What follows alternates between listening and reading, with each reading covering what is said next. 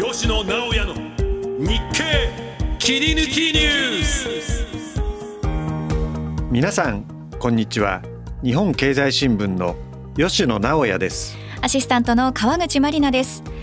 この番組は日経の政治経済ニュースの編集責任者を務める吉野さんが政治を中心とした最新のニュースを深掘りします。前回に続きまして毎日新聞社の佐藤千也子さん。読売新聞社の伊藤俊之さんをお招きして対談をお送りします。この番組は日本経済新聞社の提供でお送りしています。さて対談2週目となります。今回は2024年世界はどうなっていくのかたっぷりとお話を伺っていきたいと思います。お二方改めてどうぞよろしくお願いいたします。よろしくお願いします。それでは早速お話を伺っていきます。まあ2024年のまあ世界と題しまして2024年はですね世界はまあ選挙イヤーと言われてますね、はいまあ、この選挙イヤーについてですね、まあ、全体を俯瞰してまず佐藤さんからお願いします。そうですね。あのーまあ今月1月早々に台湾の総統選があって、まあ本当に今年はあのまあアメリカ大統領選っていうのが1月11月5日のねこれが最大ですけど、他にロシア、インドネシア。メキシコも全部大統領選ありますね。あとインドとか韓国では総選挙、えーそうえーとそうそうですね総選挙がありますよね。それでまあ日本ももしかしたらあの衆院選があるかもしれないという年で、でまあちょっとと前からまあ2022年の2月のそのウクライナ戦争が始まった時からこうちょっと少し振り返世界を振り返ってみますとやっぱり最初の頃っていうのはまあ本当にロシア非難でこう G7 が結束してっていうところで始まっていったんだけれどもいろんな制裁をしたりで半年ぐらい経ってみるといやどうもグローバルサウスとかそういうところがついてきてないと。でいや自分たちのね生活どうしてくれるんだ食糧難どうしてくれるんだって生活どうしてくれるんだみたいな話非常にこう世界がこうもう分断されてるというかやっぱり G7 がこう世界の一部でしかないなかなか世界の価値観とかその代弁者になってないっていうところがすごく、えー2022年の後半ぐらいからずっと現れてきてそれで去年2023年1年間っていうのはますますそういうこうまあ世界のこう2つとか3つに分かれてる分断状況っていうのがものすごく明らかになる中でやっぱりその G7 の力の低下その中で最後はもうイスラエル・ガザ紛争っていうのが起きてやっぱりちょっとアメリカの孤立化 G7 の、ま、がややこう批判を受ける中で特にアメリカの孤立化っていうのを迎えてさあ2024年どうなるかっていう状況になってると思うんですよね。でそうするとやっぱりこの状況ってなかなか簡単に解消できない非常にその各国が自国ファーストになる中で世界のガバナンスが効かない。あのアメリカはその自国利益第一だし昔ほど力がないで国連ももう本当にウクライナであれイスラエルガザであれもう機能不全に陥ってしまって決議一つできないっていう状況になってしまった。でこの世界のガバナンスが効かない状況の中で2つの大きな戦争を抱えて今年1年それで各国で大統領選があって各国それぞれ自国ファーストとかやっぱりポピュリズムっていうのと戦っていかなきゃいけないっていう非常に年明け早々あれですけど暗いあまりいい要素がないこれを好転させる材料がなかなか見つからないなっていうちょっとそういう悲観的なあの展望を持って迎えました。うん、伊藤さん。はい、あの選挙イヤーっていうとあの選挙で民主主義でねあのいいリーダーが選ばれるっていうのであればいいんだけれどもあの今選挙で独裁者が選ばれるあるいはその極右とかねあの非常に極端な主張する人が選ばれるっていうのが世界各国で起きてますよね。2023年の暮れに起きたのはオランダで極右政党があの伸びましたよねすごくね。だからあの各国でそのナショナリズムとかあと排外主義ですね特に移民排斥を掲げた政党が伸びてるっていう現象がここずっと続いてるわけですよ。佐藤さんが自国ファーストって言った有権者の心境をすごく反映してるわけですよね。移民が入ってくることによって自分たちの生活が苦しくなる。それは治安の面でも、それから雇用の面でもね、厳しくなるっていうのが、そういう排外主義を掲げる、ナショナリズムを掲げた政党を後押ししてる。これ世界中で起きてる現象だけれども、これ民主主義的にちゃんと選挙で選ばれてるから、どうしようもないわけですよね。どうしようもない。アメリカのトランプ政権もそうだったわけですよね。で独裁が選挙で生まれてくるっていう構図が独裁というかあれ極端な主張の政権が選挙から生まれてくる構図っていうのがすごく顕著になってる中でそういう意味では佐藤さんと同じでねあんまり明るい展望がないのかもしれないと思うわけですよ。でも我々は結局選挙で選ぶのが一番効率悪いけどこのやり方しかないんだと学んできたわけですよね。このシステムがダメになるのか良くなるのかっていうのはそれぞれの国に任しておいていいことでもないかもしれない。ないかもしれない。だけど我々はそこに内政干渉することもできないわけですよね。その国際世論みたいなものをどうやって高めていって、それがちゃんと有権者の耳に届くようなやり方っていうのをこれから工夫していかなきゃいけないと思うんです。で、その答えは私は持ってないんですけども、このまま放っておくと選挙独裁があちこちで生まれる。で、選挙に勝ったら何でもいいんだっていう世界は選挙に勝つためには何でもするっていう世界になっていくのであのこれはおそらく民主主義陣営の、まあ、敗北につながるのでそうならないようなそうならないような一年に、まあ、我々メディアもね微力ながら貢献していかなきゃいけないんじゃないかなというふうに思ってます。うん前回ですねガバナンスという話で言うと私はあのグローバルガバナンスという言葉をですねこの2024年思い浮かべるんですね。ですつまり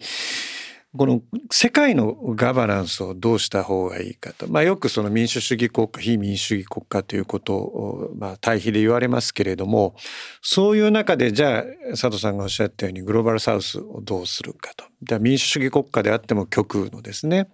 えー、に近い極端な主張を持った人がリーダーになると。まあ、内政干渉はできないんですけれども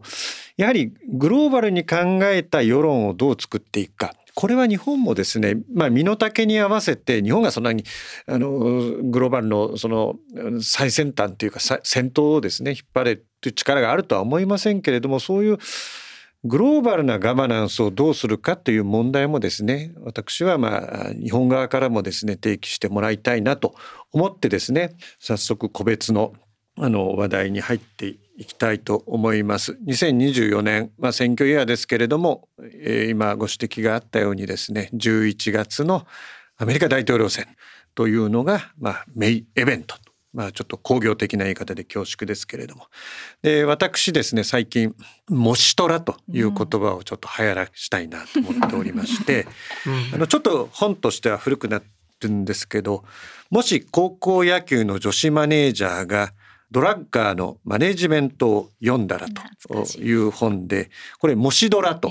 いうふうにまあ略されますね。この経営学者のドラッカーの本という意味なんですけれどもこの「もしトラ」っていうのはどういう略かというとですねもし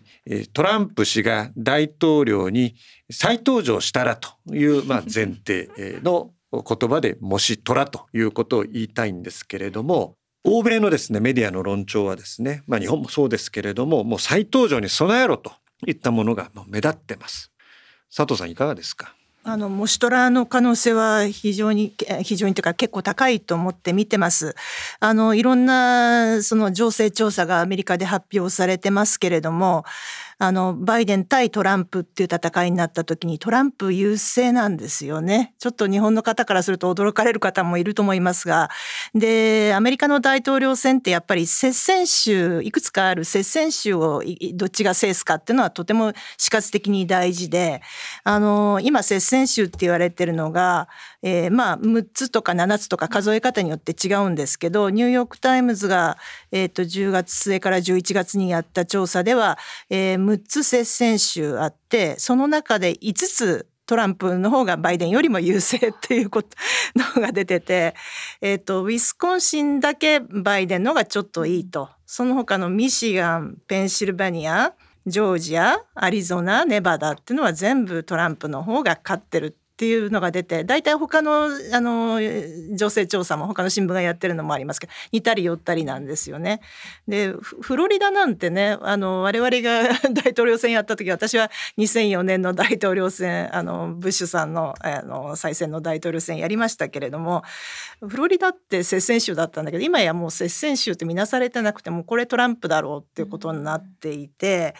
あのだからもしトラもうトランプに備えろっていう論調が確かにあの欧米メディアで目につきますけどそれはもう当たり前だと思ってトランプが多分再登場することになれば、まあ、アメリカの自国ファーストっていうのはもっと強まってその対外政策へのコミットメントっていうのがもっと弱まると。で特にウクライナ戦争なんか直接に影響が出てくる可能性がありますよね。今でさえその、えー、ウクライナ支援っていうのはもう減らそうって、まあ、実際に減ってますけれどもそれがもっと極まって出てくる可能性があると。あるいは逆にまああのいろんな見立ての中にはトランプってトランプさんって結局まあ経済まあ、つまり金にならないことをやらない、えー、そんなことはやらないっていうんでもう戦争なんてさっさとやめるっていう方にあの停戦が一気に進むじゃないかみたいな見方もありますがどっちに転ぶかわからないけどもいろんな影響が出てくることは間違いない。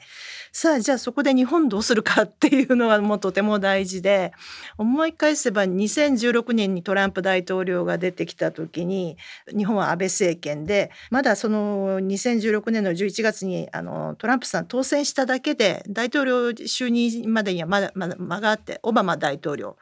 なのにあの安倍さんがトランプタワーニューヨークのトランプタワーにトランプさんに会いに行ったってこれってあの外交的にはちょっとプロトコル違反ルール違反なんですよね。現職の大統領いるのに次の当選した人のところにのこのこ のこのこってかあのそそくさと会いに行っちゃうと。だけど結局それが非常にトランプさんのやっぱり心を打って安倍トランプ関係っていうのができてトランプ時代日本は欧州に比べるとそんな無体な要求を突きつけられずに済んだっていう面もある。あのこれ賛否両論ありますけれども。っていう、まあ、非常にアクロバティックなことをやって日本は対処したっていう歴史があるんですがさあ今回どうするのか。もっとトランプ主義がまあ本当にこのこの間4回ぐらいトランプさん起訴されてそれでもトランプさんについていくっていう人たちが政権を構成するっていう可能性がある。もっとトランプ主義が極まった政権が出てくる可能性がある。っていうところに、まあ、世界も日本もどの備えるかっていうのはあの非常にあの大事なところだと思います。伊藤さんいかがですか？もうシュトラーに備えろっていうのはあのその通りです。でに日本も手は打ってますね。例えば駐米大使を交代しましてね。富田さんから山田審議官になってるでこれはもうトランプシフトというかトランプ政権になってもちゃんと対応できるようなっていうつまりどっちになっても対応できるようにしなきゃいけないわけですよね。だからそういう意味であの、まあ、エースの山田さんを送り込んだと言われています。昔あの我々がワシントンいた頃にあの吉野さんも変わってたかな？あの加藤さんでした？駐米大使は。私も変わってます。変わってました、ねええ、僕と佐藤さんよくあの加藤良三駐米大使からいろんな講話というかですねあの話を伺ってなるほどと思ったことの一つにアメリカを動かすにはどうしたらいいのかと。でアメリカはあまりでかすぎる巨大なタンカーなんだと。小さなタグボート一隻で向かってってねこう引っ張ったって動かないんだと。だからたくさんのたくさんで引っ張れば動くのかっていうとそれでも動かないと。一番いいのは環境に登っちゃうことだと。つまり船に乗って操縦室に入って操舵室に入って一緒にあこっち行けあっち行けっていうアドバイスをすることが一番大事なんですよというふうにおっしゃっていて安倍晋三さんがやったのは安倍首相がやったのはまさにそういうことですよね。自分で乗り込んでっちゃった。そのことについて批判もありましたよ。だけど安倍さんは本当にまずい時はここはこっち行っちゃいけないというところはできたわけですよね。トランプさんに備えるってことはおそらくそういうことでいざとなったらもうちゃんと操舵室に入って一緒に船を動かすぐらいの覚悟でやらないと。つまりさっきもね内政干渉できないって言ったように我々が外野でいくら言ってもアメリカがこうするって言った時に変える力は残念ながら他の国には乏しいわけですよね。その時に一緒に操舵室にいられるような体制をどう作るかそれが岸田さんにできるかっていうと、まあ、やや安倍さんとはキャラクターが違うのでどうかなという思うところはありますけれども備えるというのはそういうことで決してそのアメリカの例えばトランプ政権になが再び登場していろんなおかしな政策を言い出した時にそこに乗っかるんじゃなくてそうじゃないんじゃないのというようなブレーキをかけられるような体制を作るっていうことじゃないかと思いますね。うん、まあ、大統領選を見に見に行くというか、まあ、観察する場合ですね、まあ、本選は本選としてね、まあ、勝ち負けこれがの勝敗が決すればですね大統領が誰になるかって分かるんですけれども、まあ、報道ベースで言うとまず共和党のですね指名争いというのが、まあ、アイオワから始まります。アイオワ、ニューハンプシャー、サウスカロライナという順番ですね。2016年、アイオワでトランプ氏は負けてます。ですので、共和党のですね、いわゆる主流派、穏健派、それに連なるウォール・ストリートなどのですね、支持者は、このアイオワ、ニューハンプシャー、サウスカロライナのこの序盤3州で、まずトランプを倒す。でその候補としてですね元国連大使のニキ・ヘイリさんへの期待があるんですけど伊藤さんからこのニッキ・ヘリについてはどう見てますか？あの彼女が国連大使やってた時の日本の外務省のね評価ってものすごい高かったんですよ。でもちろんトランプ政権の国連大使だからいろいろ問題はあるわけですね政権そのものに。それでも非常にニッキ・ヘリはよくやっているというまあ、高い評価があってすごく穏健派だしねあのこういう方あれかもしれませんけど初の女性大統領になるかもしれないっていう意味では期待感は高いですよね。で資金集めも航空兄弟が参戦してきて、まあ、少し目処がついたと。ただ支持率というかですねまだ随分離されているので本当に彼女が共和党の指名を勝ち取るかことができるかどうかはまだまだハードル高いということは確かしかもあの副大統領狙いだっていう話も出てくるぐらいでもしかしたら副大統領に収まってトランプさんの支持に回ってしまうかもしれないとそれでもねそれでもあのニッキー・ヘイリーが副大統領であればあのかつてペンスさんが副大統領として、まあ、あの後から検証してみるといろんなところでピンチを救ってるわけですよ。つまりアメリカのピンチをですよ。トランプさんのピンチをじゃなくてアメリカのピンチをにあのペンス副大統領が救ってたっていうこともあるのでそういう意味ではあの良質な政治家としてトランプ政権に入るなりあるいは本当は大統領候補になるのが一番望ましいのかもしれませんけどもそういう意味では彼女の存在というか彼女が出てきたのは非常に注目されることだと思ってます。佐藤さんどうですか？そうですねニッキー・ヘイリーあのヘリーさん女性だし、まあ、あとインド系っていうことで非常に多様なバックグラウンドを持っていて、うん、あとまあ仕事の評価も高いっていうことでいいと思うんですけど、まあ、とにかく共和党予備選のその情勢調査やると圧倒的にやっぱりトランプさんなんですよね。でヘイリーさんとかデサンティスさんというのは相当引き離されてるのでやっぱりその結局は副大統領候補ってことに落ち着いていくのかなと今の情勢見てるとねあまりにもちょっとトランプとの差が大きすぎるかなと。というふうに思って見てますね。うん、まあお二方の話と私もほぼ同感でして、まあ最初のね質問は若干盛り上げてアイオワニューハンプシャーサウスカロライナで波乱というのはトランプ氏がそこを意外や意外落とすようなことあるとですね流れが変わるんじゃないかということを言いましたけどこれ表と裏の関係でアイオワニューハンプシャーサウスカロライナで、えー、トランプ氏、まあ、もっと言えばアイオワとニューハンプシャー取ってしまうとですねこれはもう一気にトランプと。いうことになってしまうので、まあ、共和党の指名、えー、候補争いというのはですね短期決戦の可能性ありますね。それとあのやはりですね前大統領がですね指名争いに出てくるっていうケースはこれまでなかったと思うんですね。そういった意味でもですねやはりこの知名度とこの前の4年間の実績というのはそれは日本から見たら評価してる人っていうのは必ずしも多くはないと思いますけどただ知名度にはつながっているのでですねそこのアドバンテージが今言ったようなもうすでに11月の本選を見据えたような報道がですね出てるのかなと思います。一方でですね、まあ、現職の大統領であるバイデン氏ですね民主党これ民主党内からですねやはり現職の大統領に出るなというのはなかなか難しいんで、まあ、現職の大統領は当然迎え撃つ立場としてまあ織り込んでるんですけれどもしかしながらですね、まあ、これは高齢というのは、まあ、これバイデン氏はですねどうしようもない話であって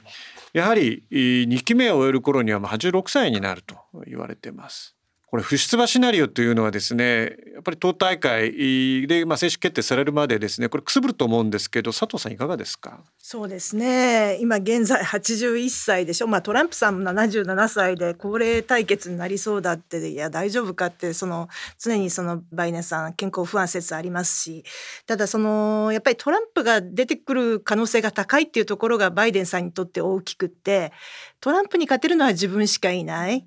副大統領のハリスだと勝てない。他の候補でも勝てない。だから自分が出るしかないっていうそういう構図になってると思うんですよね。だから出ざるを得ないと思ってる。トランプが出る以上っていうのがこここがどうにもこの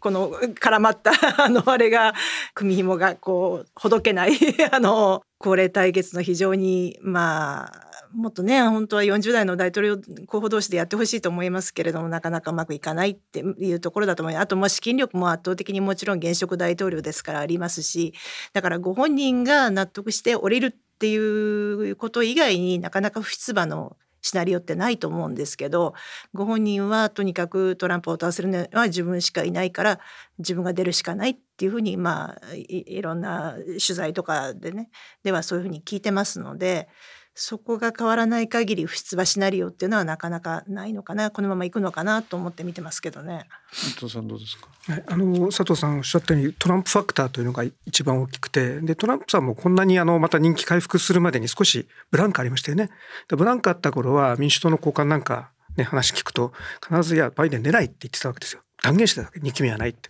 ところがトランプがあのじわじわと特に強制捜査入ってねあれで逆に復活しちゃったじゃないですかそうするとやトランプ出てくるんだったらバイデンだろうっていう話が出てきたわけですよね。でおそらくバイデン氏自身が2期目にね突入するってご自分で自覚してたかどうかっていう問題もあるし最後はバイデン夫人が引きずり下ろすだろうという話もあったぐらいだけどそれやらなくて済んだというかやあの止めざるを得なかったわけですよ。これ佐藤さんのあの分析通りだと思うんですね。トランプファクターだと思うんです。ただこのままねあのいや本当にその健康上の理由とか何かのアクシデントでバイデン氏がこれから今からですよ出ないって言った時はそれはカマラ・ハリスさんが副大統領が大統領候補になる可能性が高いわけですよ。でカマラ・ハリスさんってものすごい人気がないので彼女が大統領選民主党候補で出てきたらそれは共和党候補誰が出てきても負けちゃうんじゃないかっていうそういう不安説もあるのでとりあえず11月まで頑張ってよ。って勝ったらねあの民主党政権が続いたらどっかで倒れてもらっても副大統領が 大統領になればいいんだっていうそういうあのシュールな話もあるぐらいなので本当にねあの健康上の理由とかとんでもないあの事案が起きてえー、不出馬っていうことにならない限り、えー、あんまりその可能性は今は考えなくてもいいんじゃないかと思いますね。まあ、あのこれということで、まあ、なった場合にですねじゃあ4年走り切ることについても今のご議論からすると懸念がありますよね、うん、そうすると副大統領ってものすごく大事になってきますよね。ねうん、カマラ・ハリスさんが変わる可能性っていうのは佐藤さんどう思います？副大統領候補が他の人になる可能性えー、そこは私情報持ってないけどとにかくハリスまあ伊藤さんもちょっと言われたけどハリスさんってのはやっぱり仕事の評価がちょっとあまり芳しくないでバイデンもそこを非常に不満に思ってるっていうふうに言われているので。そこはどうなんでしょうだからバイデンが、まあ、もし当選再選されてで4年間任期持たずに途中で変わってカマラ・ハリス大統領っていうのはいやみんなちょっとなかなかしんどいだろうと思ってるわけですよね。そこを見越して副大統領国候補を変えるかっていう話。いやそれそれ伊藤さんにお聞きしたいの私そこまでの情報ありません。あのもう 情報があるわけじゃないですけども、うん、次はトランプさんであろうがバイデンさんであろうが副大統領が大統領になる可能性っていうのは当然考えておかなきゃいけないですね。で今まではその暗殺されるとかね病気で倒れるとかっていうことが前提だけども今度はもう疲れちゃったって言って退陣する可能性があるわけですよね。そうすると吉野さん言ったように副大統領候補ってすごく大事でで副大統領候補を見ながらペアチケットなわけですよね。だからそこを見ながら有権者投票するということを考えたらまあ、バイデンさんが高齢だけど副大統領候補がいいからここは大丈夫だって思わせるような候補を持ってくる可能性は僕は残ってると思うんですけどでもあの向こうの人に聞くともう手遅れたっていうわけですよね。ここまで来たらここまで来たらこのコンビで行くしかないんじゃないかっていう見方をする人もかなりいるのでまあ何とも言えませんけど自分が選挙担当だったらそれは副大統領候補別の人にしますよね。これアメリカ憲法との関係だと思うんですよね。うんうん、連続3期も通算3期も、まあ、要するに3期を認めてないということなんで、うん、私はあのなんていうんですかね人気という意味で言うとオバマ氏なんですよ、オバマ元大統領。でオバマ副大統領ってあるのかと。でねこれはその連続3期通算3期には当てはまらない。でもう一つの読み方としては副大統領というのは不測の事態があった時に昇格すると。それすらもアメリカ憲法は排除してるのかどうか。で例えば、えー、昇格できない人だからそのさっきの3期という規定に触れてしまうのでそもそも候補副大統領になれないというところまでアメリカ憲法で読めるのかどうかっていうのは逆にですねアメリカのその法律論を私はちょっとあの深掘りしてみたいなと最近思ってるんですよね。うん、でさっきの勝ち負けっていう意味でいくと私はオバマ副大統領候補構想で、まあ、法律に引っかかるんであればそもそも構想自体がですねリアルじゃないっていうんですけど副大統領に着目すると伊藤さんが今回の戦いっていうのはトランプ氏とバイデン氏であればその実は本当の戦いっていうのは副大統領であると。それが、まあ、ニッキー・ヘリさんなのかカマラ・ハリスさんなのかカマラ・ハリスさんから違う人が出てくるのかっていうことにも、まあ、注目したいなというのをちょっとごめんなさい。あの付け加えたんですけれども、まあ、悲観論ばっかり言ってもしょうがないんでね。まずバイデン大統領が再選だった場合の良い点っていうのを伊藤さんから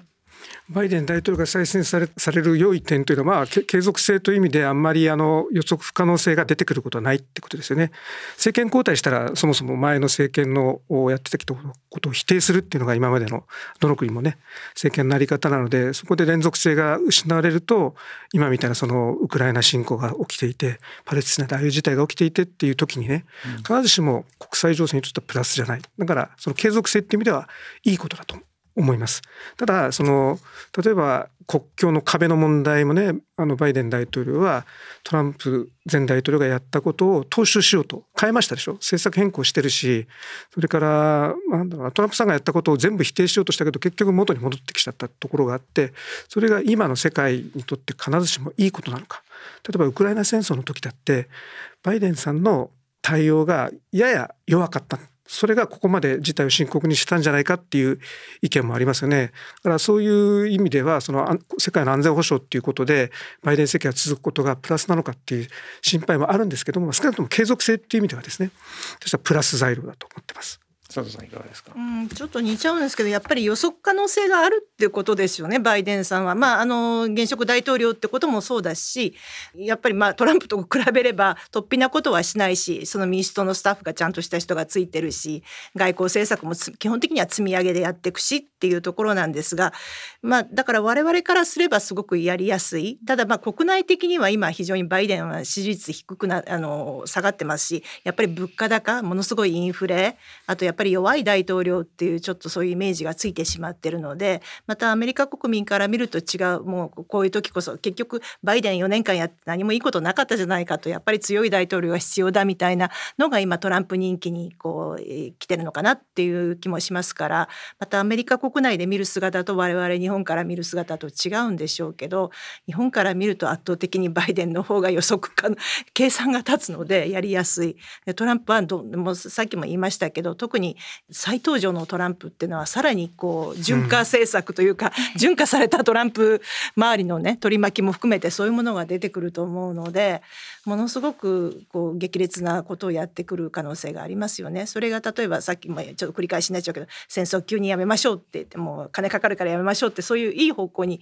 行く可能性だってもちろんあるんだけれども全く突飛なことをいつ突然やり出すかわからないっていうまあ非常に対照的なリーダーだなってこの2人はね思って見てます。あえてトランプ氏再登場の良い点を挙げるとすればじゃあ佐藤さんも改めて。そうですねあの金のかからないことを金のかかることはやりたくないってここがあのいいいい意味でも悪い意味でもこのこの人の非常にあの特徴的なところなのでそれがいい面に出ればあのいいのかもしれない あのちょっと 無責任な言い方だけど。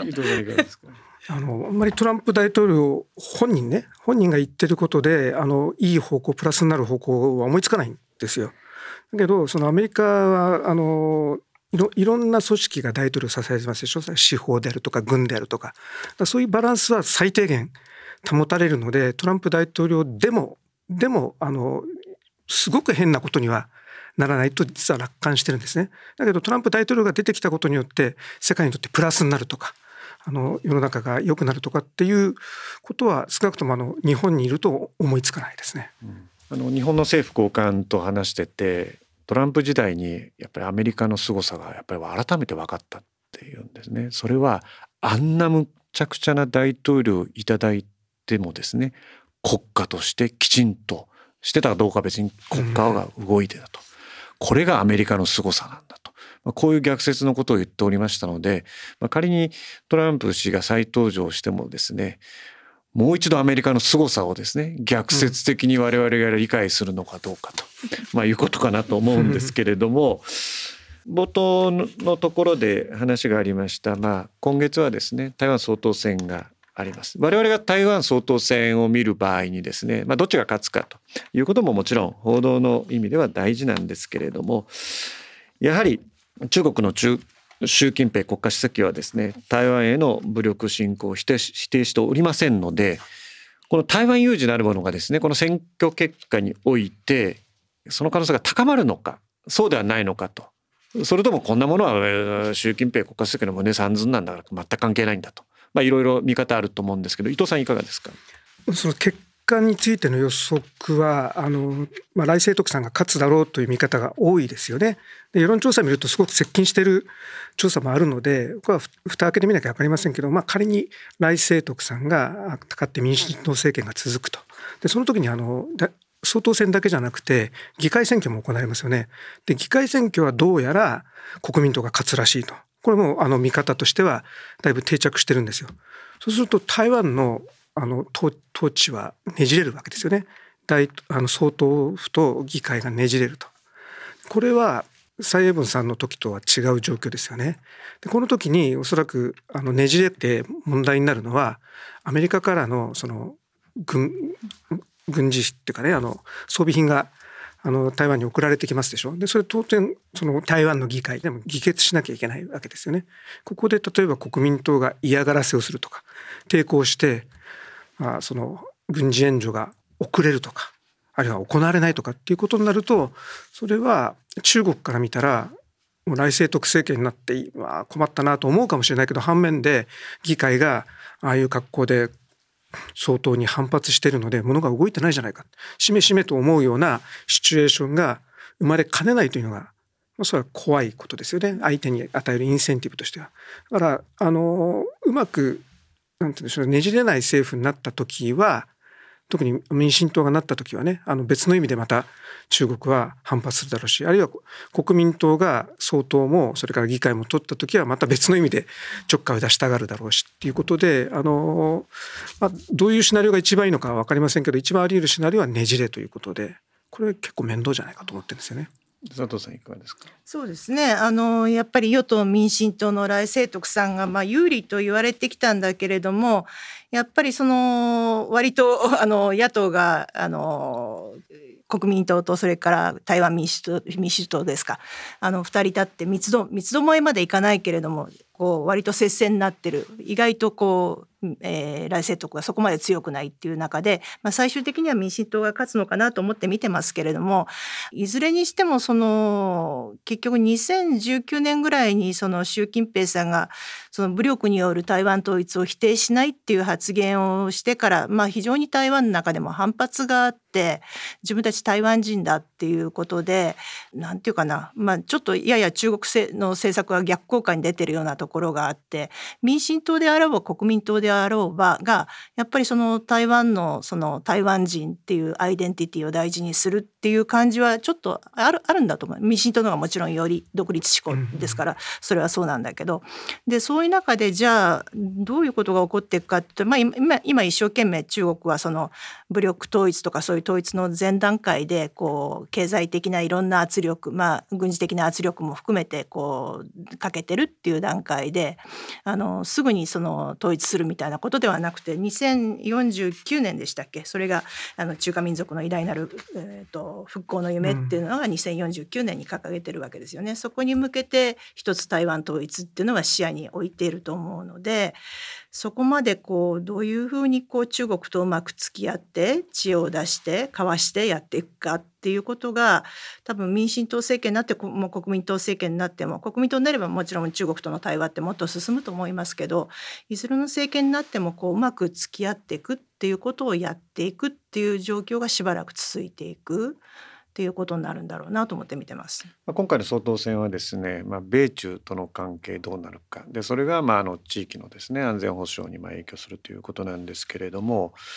日本においてもですね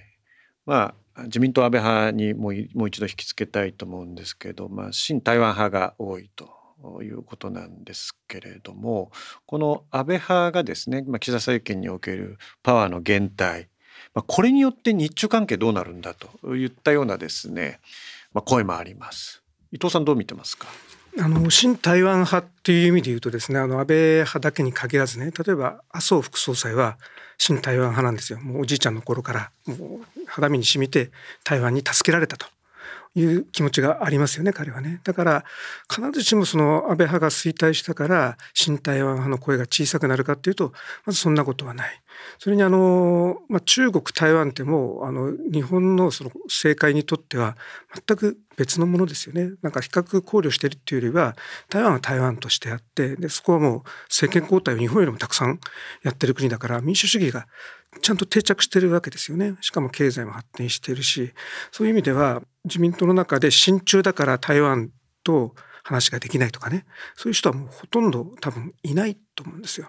で逆に中国の話になっていくとその安倍派の中には中国と対話をするとか中国に融和的な政策を取ること自体を牽制している人たちはこれ間違いなくいたんですよね。しかも派閥の規模が100人近くて声としてはでかかった。わけですよ。その中で例えば今官房長官になられた林芳正さんがあいつ親中派じゃないかなんて言われてね一回外務大臣になる時に相当抵抗されたというようなこともありましたのでそういう反中みたいな格好の声はもしかしたら弱くなるかもしれない。その時にでもね反中の声が弱くなったから中国との関係をとにかく接近すればいいのかってそういうことじゃないと思うんでそこは岸田さんも考えてると思うので外野のうるさい声っていうのは少し収まってもう少しその中国と台湾を冷静に見られるような環境は、まあ、このパーティー系問題で副産副産物として出てくる可能性はあるんじゃないかと思ってますけど。佐藤さんどうですか？そうですね。あの日台関係っていうのはまああのこの後もいろいろ議員交流が続いていくと思うんですね。それは別に安倍派がいなくなっても他にやる人たちはいろいろいるので、やっぱりじゃあ日中関係がどうかってことで言うと、まあ政府もそうだし議員交流もそうだし、やっぱりその台湾派、新台湾派の人たち、あるいは、えっ、ー、と、保守派の人たちに非常に遠慮しながらの運営っていうのが続いてきた。そこをやっぱりまあ少し変えてほしいな、そのきっかけになればいいなって気はしますよね。特にまあ、まあ政府はその遠慮しつつもやることはやってるんだけど当然そのいろいろ対話しましたこの間も首脳会談ありましたし。だけど議員交流の方ですよね。やっぱり日中の議員交流があまりにも細くってまあ結局習近平と話さなきゃいけないから意味ないじゃないかとは言うけれどもでもいろんなパイプを持つってことはやっぱり必要でそれが本当にこううんまあ一時期の日韓関係もそうですけど例えば東京にある大使館に、えーと議員が招かれていくみたいなこともいやちょっとオフレコにしてくれれば行きますけどこれが漏れてしまうと叩かれるから行けませんみたいな議員がそうやって言って断るみたいな状況があのすごくあるんですよね。韓国今日韓関係とてもあの改善しましたのでもうそういうことはないですけど日韓関係に関してもちょっと前までそういう状態がありました。でいやそんな議員国会議員はね あの国を背負ってるんだからそんな誰に叩かれようが必要な議員交流をやってくれって思うんだけど実態はそうなってなくってだから少しこの安倍派の力が落ちるってことによって、まあ、ちょっと情けない言い方になっちゃうけれどもその日中のパイプがねもう少しいろんな形で出てくるといいなという思って見てます。うん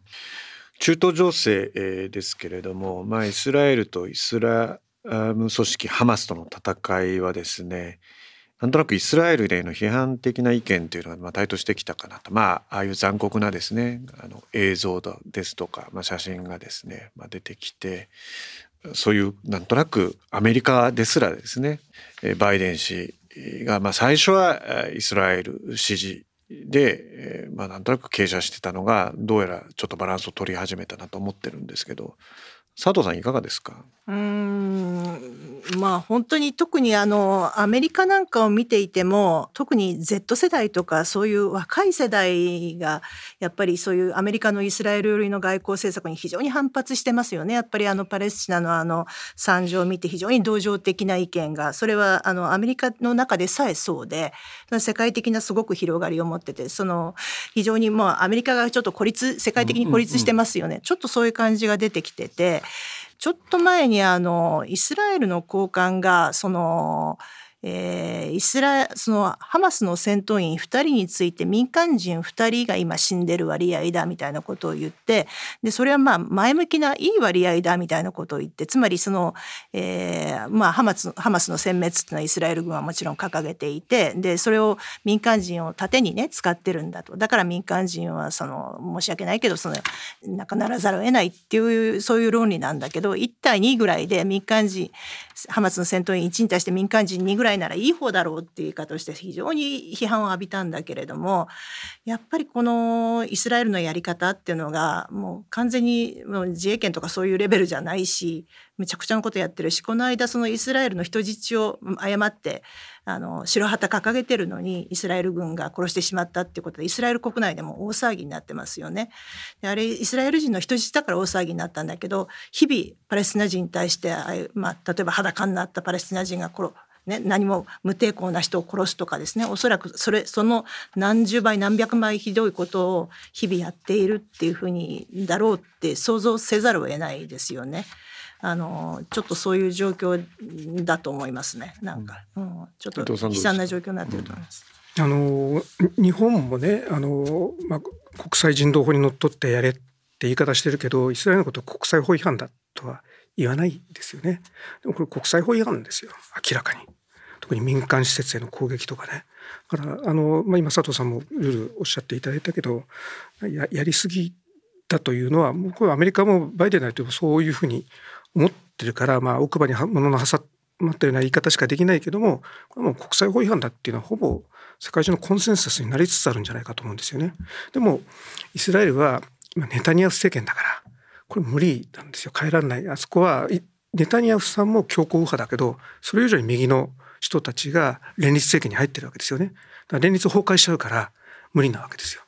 政権維持するためにも強硬策を取らなきゃいけない。でそもそもネタニヤフ首相っていう人は昔オスロ合意っていうのが1990年代にありましたよね。ここであの二国家共存ということを確認した時に当時の首相はラビン首相っていう方でしたけど暗殺されちゃってその後出てきたわけですよネタニヤフさんが。で彼がオスロ合意を無にしちゃった。まあ無にしたっていうかまだ生きてるという説もありますけれどもそれを全く履行しなかったわけですよね。そういう来歴のある人が今こういう状態で政権を持ってるというのはもしかしたら不幸なことかもしれない。というその、まあ、巡り合わせがありますよね。だからこれはもしかしたらイスラエルの中であるいはその政治的に何か改善するような動きがこれから出てくるかもしれない。今デモも起きてますよね。からその基本的にイスラエルを支持してきた国を見るとアメリカとかイギリスがねその世論と政府のやってることのその乖離があるわけですよね。アメリカでも若いユダヤ教の人たちがやめろっていう声を上げ始めてますでしょ。えー、そのバイデンさんは新イスラエルだと言われてるしトランプ政権の時はもっとねあのエルサレムに大使館を移動するとかもっと新イスラエルなことをやってたけどもやっぱりこうイスラエル支持を盲目的にこう追随するっていうことが今難しくなってるわけですよ世論との乖離で。それからイギリスなんかを見てもスナク首相もそうだしあと野党の党首も野党大統領の党首もみんなイスラエル寄りのことを言ってるわけですよ。でも世論はかなり世論はかなり反発してるしそれから議会の議員も反発してますよね。そこも乖離があるわけですよ。例えばスナクさんはあのインド系なのでもともとあのイスラム教がとこう反りが合わなかったとかね。それから野党の党首はあの親族にユダヤ教の人がいるとかですね、まあ、かなり個人的な事情もあってそこがうまくあの反映されてないというかですねでこの溝が政府と世論の溝がいろんなところで広がっていてそれがあの国際世論に多分これから影響してくると思うんですよね。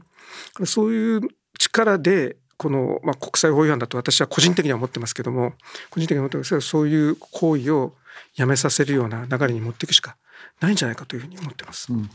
最後はウクライナ支援のまあ話なんですけれども、まあ、国際ニュース今年ですね、まあ、いくつか今まだ出てないあれで言うとやっぱりこのウクライナ戦争の停戦、まあ、これはあのロシアの侵略に端を発してるんでね停戦も何もそれは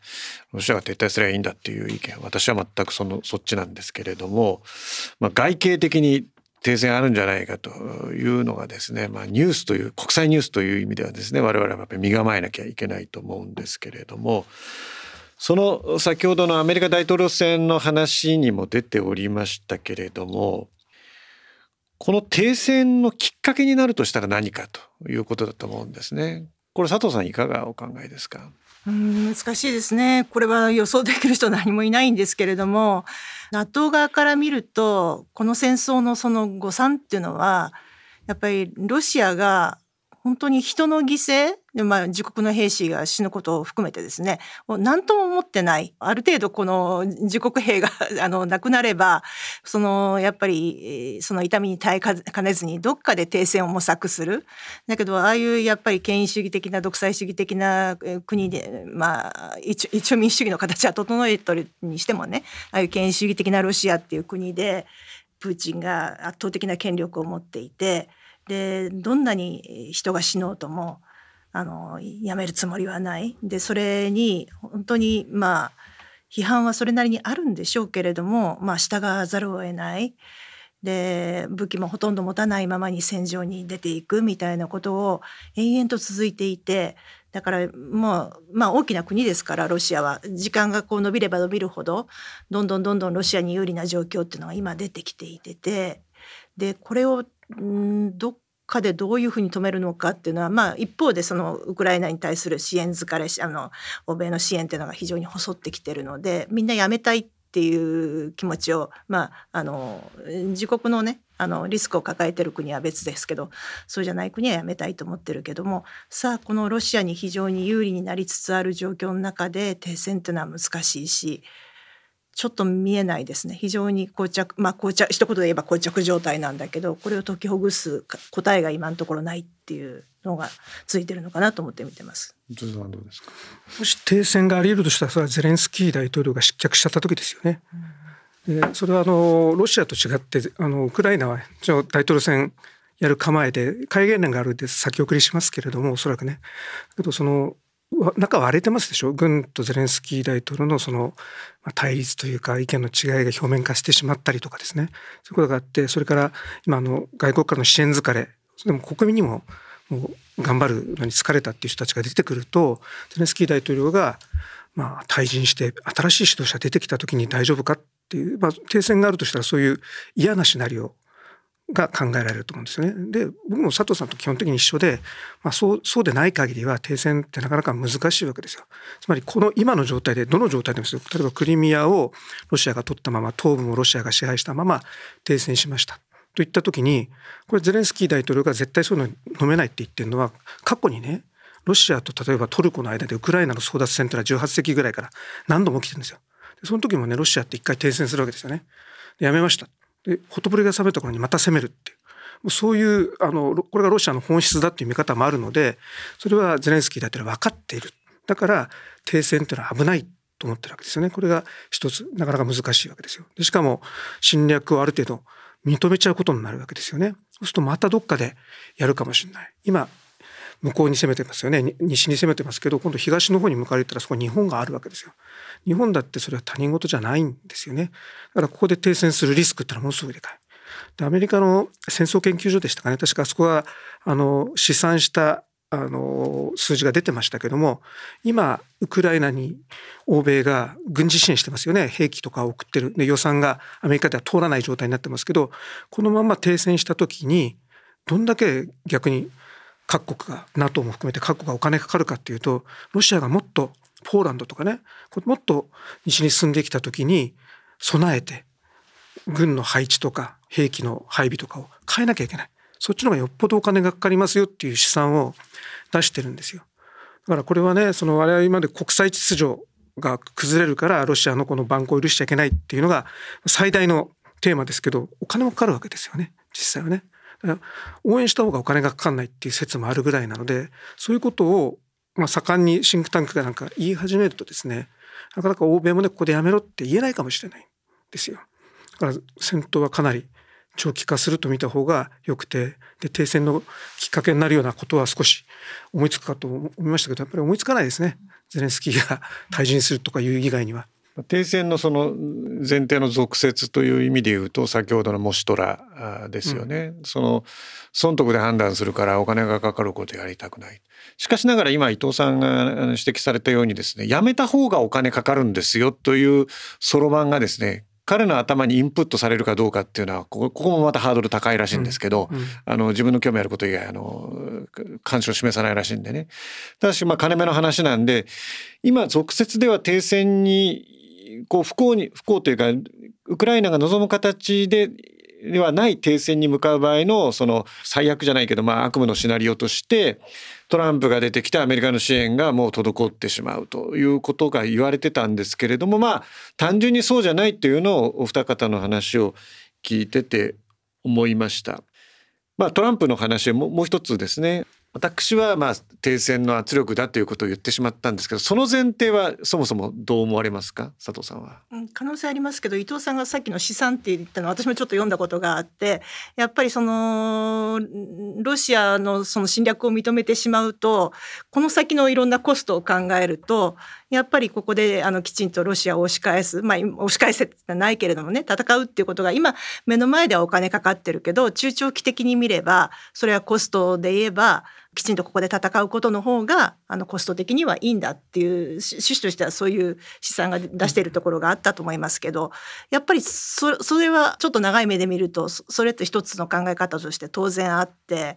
でトランプがどっちの考え多分そういう考え方もインプットする人が出てくると思うんですよね。そうした時にトランプがどういう判断するかっていうのは分かりませんトランプのお水を知るっていう感じがしますけども。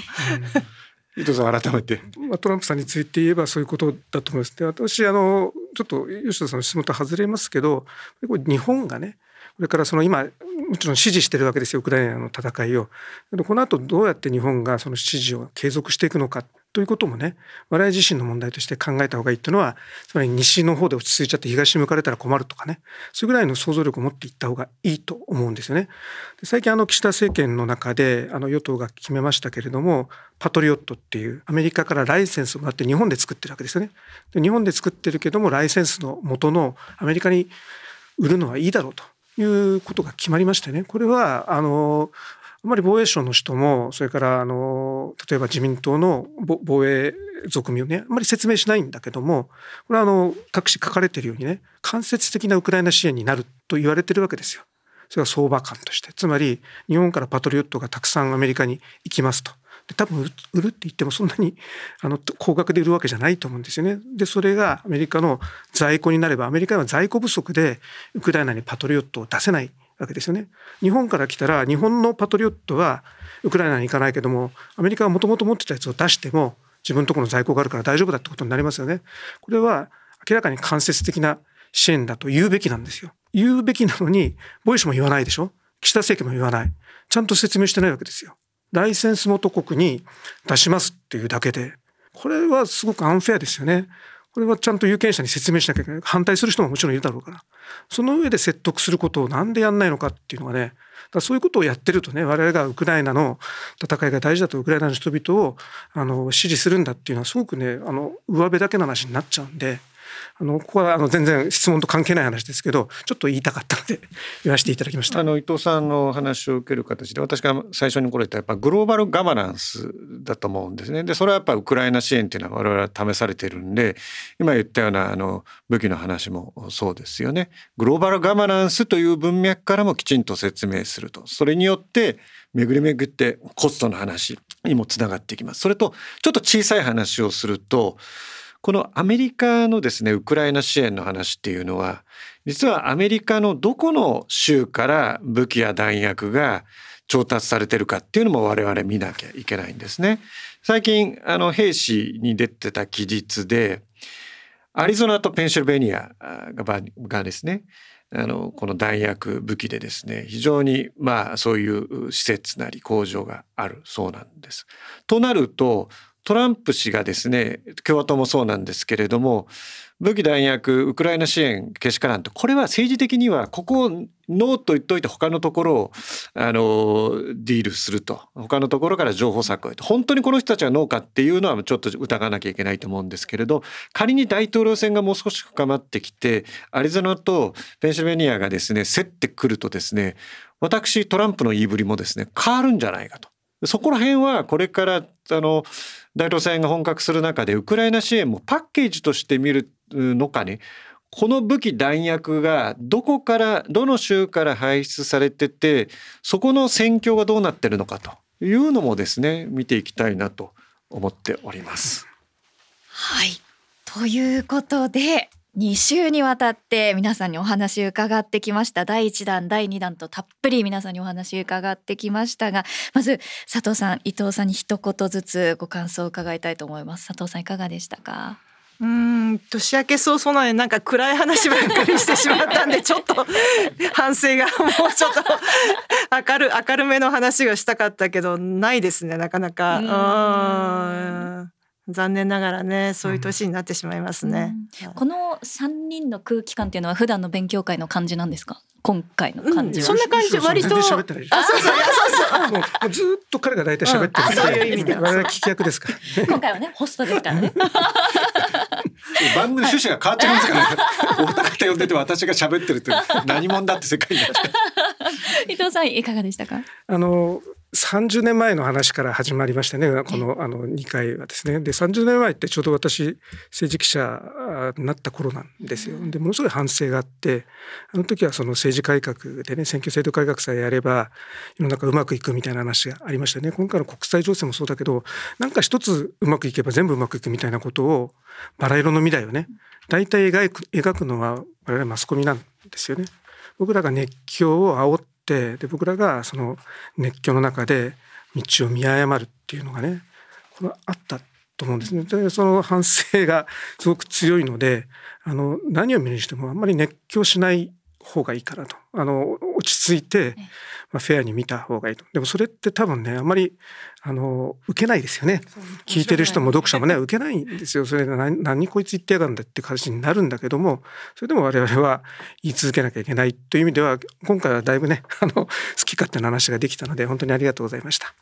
りがとうございます。お忙しいかと思うんですがまたぜひお話を伺えればと思います。ありがとうございました。はい。毎日新聞社の佐藤千夜子さん読売新聞社の伊藤俊之さんでしたありがとうございました。ありがとうごあざいました。りがとうございました。さてエンディングです。川口さん今回佐藤さんと伊藤さんのお話をお伺いしていかがでしたか？はい。あのもう一つ一つのテーマでも三者三様と言いますかいろんな視点でお話が聞けてすごく聞き応えがありましたね。まあ、本当でしたら毎日新聞読売新聞日本経済新聞一紙ずつまあ読む、うん。まあ、電子版でもいいんですけどそれがですね一度にまあ聞ける。え見方ですけどね政治記者の見方ですけど一度に聞けるというのはですね私が言うのもなんですけど、まあ、贅沢な時間だったんじゃないかなと思いますね。それと、まあ、この全体のお話の中で、まあ、30年前ですね政治改革に、まあ、メディアは非常にまあ集中して、まあ、報じて、まあ、それ熱狂という言葉で、まあ、ご指摘されてましたけどその後何が起こったかと。バブルの崩壊が迫ってその足音があったにもかかわらずそこのいわゆる注意喚起を怠ってしまったんではないかとその後の経済の低迷ですねを考えるとやはりニュースの優先度というのは当然ありますしそこに目を奪われることはある意味大事なんですが奪われてばっかりいてもダメなんだということで、まあ、我々が30年前から学んだのは冷静にまあ報じるということは言うまでもないんですけれども世界日本その中で何が起きているかとその変化を見逃さないと政治だけじゃなくてですね経済国際ニュース全てにおいてその変化を見逃さないということも教訓として我々は持っていかなきゃいけないというふうに思いました。はいさあ吉野直也の日経切り抜きニュースこの番組はアップルポッドキャストや Spotify をはじめ各種ポッドキャストサービスで配信しています。最新の配信を聞き逃さないためにも番組のフォローをお願いします。また番組を聞いて元気になったためになったという方は番組の評価とフォローをお願いします。それでは皆さんまたお会いしましょう。吉野直也と川口まりなでした。この番組は日本経済新聞社の提供でお送りしました。